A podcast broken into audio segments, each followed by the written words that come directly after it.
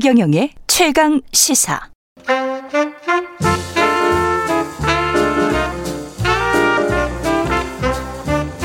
세상의 모든 뉴스를 탐구합니다.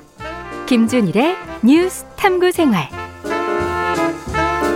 네, 화제가 되는 이슈를 깊이 있게 파헤쳐보는 뉴스 탐구 생활. 세상 모든 것이 궁금한 남자 김준일 뉴스탑 대표 나와 계십니다. 안녕하십니까? 안녕하세요.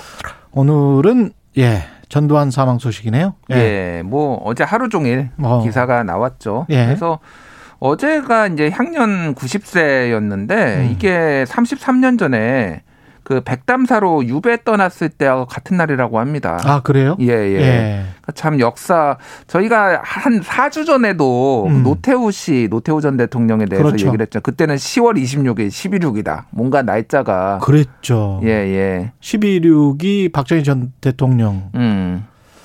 네, 사망한 날이었고 예. 그래서 참 날짜가 공교롭다고 보고 음. 뭐 지병이 있었습니다. 지병이 있었는데 알츠하이머였죠? 이제 혈액암이 그러니까 혈액암? 예, 예. 이건 정확한 게 혈액암으로 알려졌는데 뭐 음. 다발성 골수종 진단을 받아 가지고 이게 작년만 해도 골프 치고 그랬거든요. 그랬죠. 급격하게 악화돼서 최근 사진 보면은 예. 건강이 안 좋았던 게 몸에 눈에 띄었고 음. 아마 노태우 친구인 노태우가 사망한 것도 굉장히 음. 심적으로 많이 충격을 주지 않았을까 추정이 됩니다.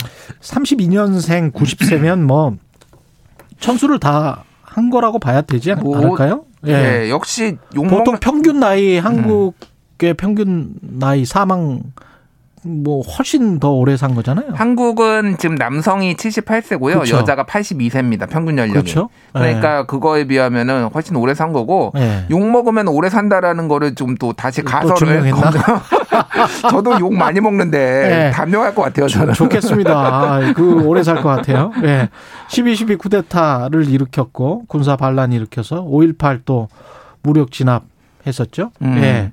일단 전두환의 이제 음. 뭐 인생을 보면은 하나회 육군 11기잖아요. 육사 11기. 예. 그래가지고 거기에서부터 이제 뭐 하나회를 결성을 했던 거 있는데 가장 예. 결정적이었던 거는 5.16 쿠데타 벌어졌을 때 맞아. 육사 내에서 지지 성명, 혁명 지지 성명을 발표를 합니다. 그러면서 박정희 눈에 딱 띈 거죠. 최고회의 의장실의 민원비서관 제가 아까 오프닝에서도 사실 말했거든요. 예. 1961년에 음. 그 최고회의라는 건 박정희가 그 쿠데타를 일으켜서 정권을 잡은 다음에 거기에 민원 비서관을 한 거예요. 음. 1961년에 뭐 이미 정치군인이 그때 된 겁니다. 그렇죠. 예. 그래서 사실 그게 굉장히 중요한 경력입니다, 사실. 노태우가 예. 노태우는 뭐 소위 말하는 뭐 지금 당시에는 경북 중학교 지금은 뭐 경북고 예. 나오고 대구 상고 나왔거든요. 뭐 기타 등등 해가지고 공부도 더 잘하고 노태우가 전두환보다 이를테면 다 앞서 나갔는데 전두환은 대구 공고를 나왔고 아, 공고 공고 예예 예, 예. 대구 공고.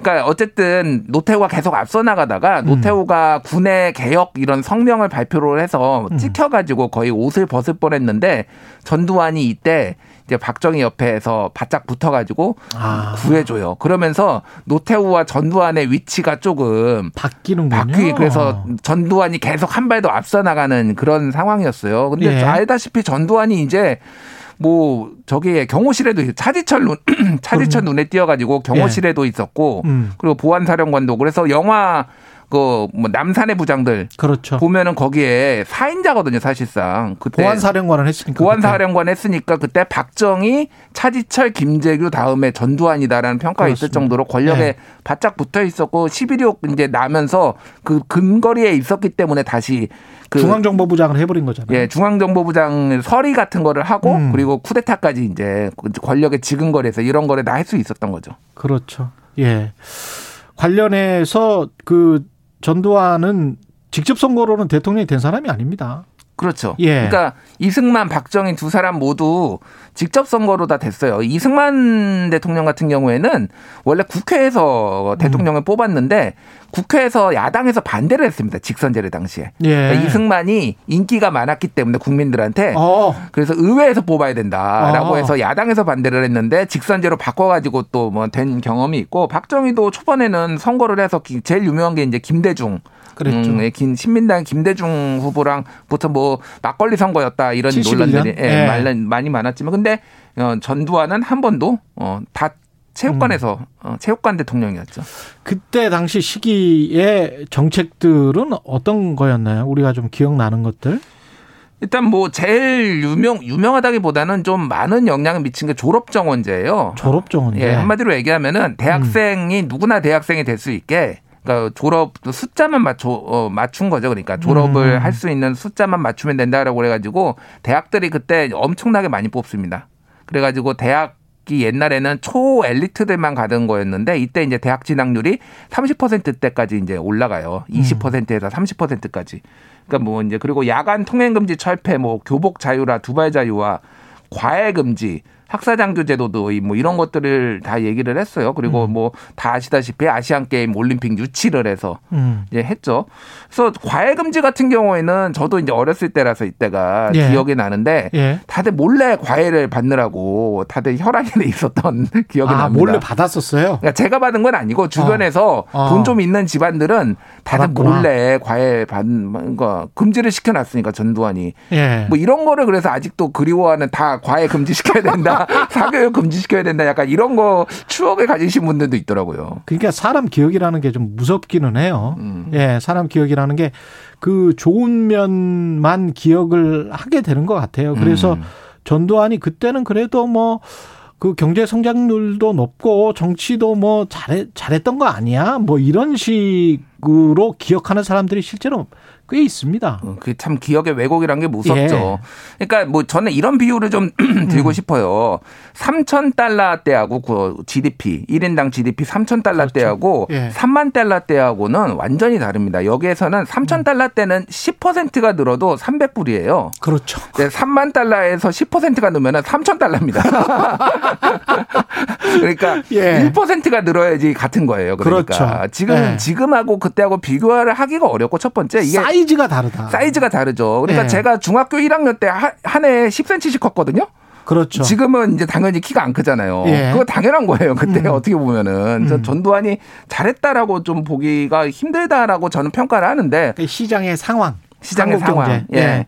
한국 경제 뭐 이제 뭐 이를테면은 저유가 저달러 저금리 3 3저의 어떤 뭐 효과도 보기도 했고 특히 80년대 음. 중반 이후에 아시안 게임 바로 직전에 음, 음. 그때 또 저 설비 투자뿐만이 아니고 그 건설 투자를 엄청나게 했지 않습니까? 엄청나게 하고 사실 네. 미국이 엄청 한국을 밀어줬어요 당시에. 음, 음. 예, 왜냐하면은 공산화되는 것을 막고 한국을 키워야 되겠다라고 해서 수출이 본격화되는 뭐 측면들, 국제 정세가 그렇게 국제 정 경제 정세가 그렇게 돌아간 측면들이 굉장히 크죠. 예. 사실은 뭐 60년대까지만 해도 우리가 북한 경제 약간 밀렸던 그런 시기가 있었고 네. 70년대 지나면서 이제 북한 을 따라잡고 음. 그러면서 이제 80년대에서 완전히 경제적 그 성장을 해 놔야 미국 입장에서도 이게 좀 안심할 수 있는 그런 입장도 있었을 겁니다. 예. 예.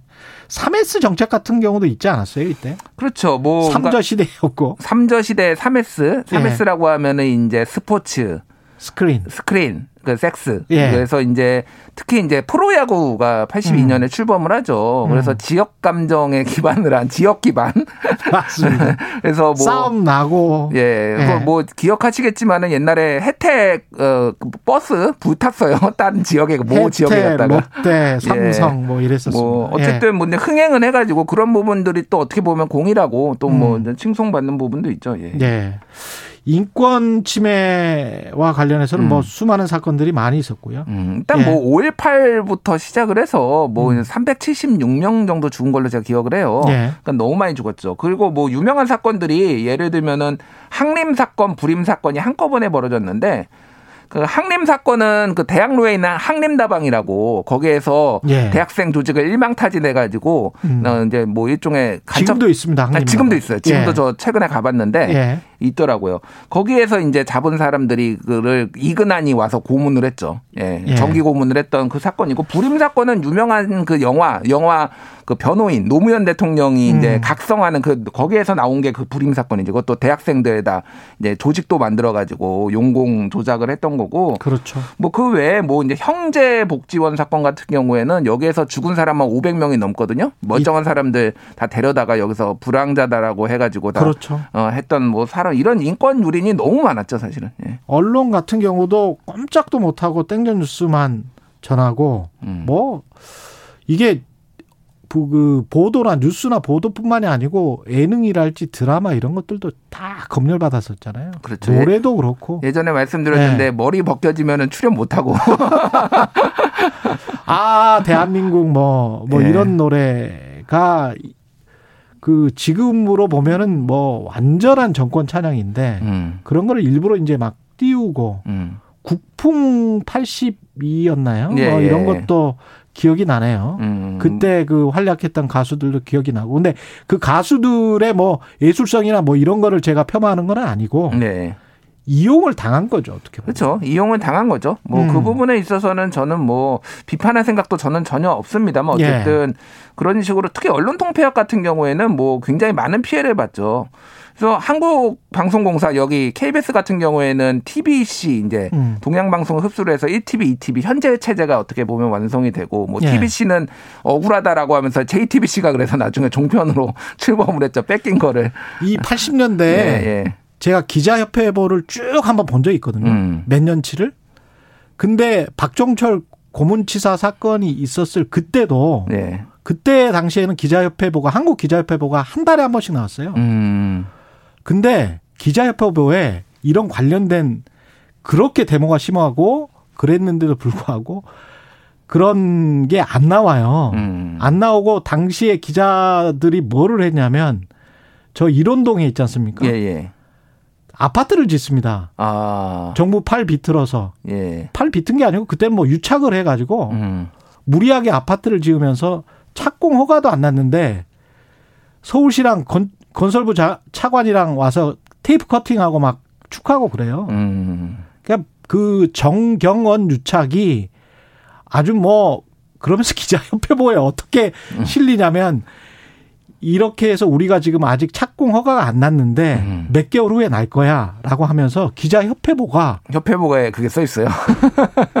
막 비판을 해요. 어. 빨리 우리 착공 왜 허가 안 내주냐? 왜 안 해주냐? 어. 이게 사실상 압력을 행사를 하는 거죠. 음. 그게 아주 뻔뻔하게 기자 협회보에 실렸던 시절이 80년대입니다. 근데 박종철 고문치사와 관련해서는 별다른 언급을 안 하죠. 음. 대단했던 시절이었습니다. 그렇죠. 예, 네. 자기들 사리 사용만 취하고 그 보너스도 굉장히 많이 나왔습니다. 언론 통폐합이 됐었기 때문에. 음. 왜냐하면 그 살아남았던 사람들은 이른바 이제 부역자들이죠. 삼성전자보다 많이 많이 받았더라고요. 그때 보니까 아, 언론사가 지역 신문사들도 천 몇백 퍼센트의 보너스가 나왔어요. 네. 연말에. 예, 여기 중앙에 있는 언론사들뿐만이 아니고 언론사 통폐합하고 나니까 광고 시장 확 떴잖아요. 그렇죠. 예. 음. 그리고 엄청난 혜택을 받았었죠. 그랬던 시절이었습니다. 예. 그런데 어제 사망 소식을 전하던 민정기 전 청와대 정무 비서관은 이 전두환 씨의 책임을 따지지 않은 채 사죄하라고만 하는 것은 원님 재판이다. 뭐 이렇게 발언을 했었고. 예. 뭐 심의에 걸릴 것 같은데 X 소리죠, X 소리. 아니 사람을 그 웃을 일이 아닌데 진짜 예. 허, 허탈해가지고 예 사과나 반성을 한 적이 한 번도 없어요. 왜 왜 억울하다 왜 나만 갖고 그러냐 29만 원밖에 없다. 젊은 사람들이 나에 대해서 감정이 안 좋은 거 봐 나한테 당해보지도 않고 당해보지도 아, 않고 뭐. 내가 광주에 내려갔다면 작전 지휘를 받아야 했을 현직 지휘관들만큼은 나를 받거나 만났어야 되는데 그런 증언한 사람이 한 사람도 없었다라고 얘기했고 음. 백담사 가서는 나 이거 다 보복할 거야.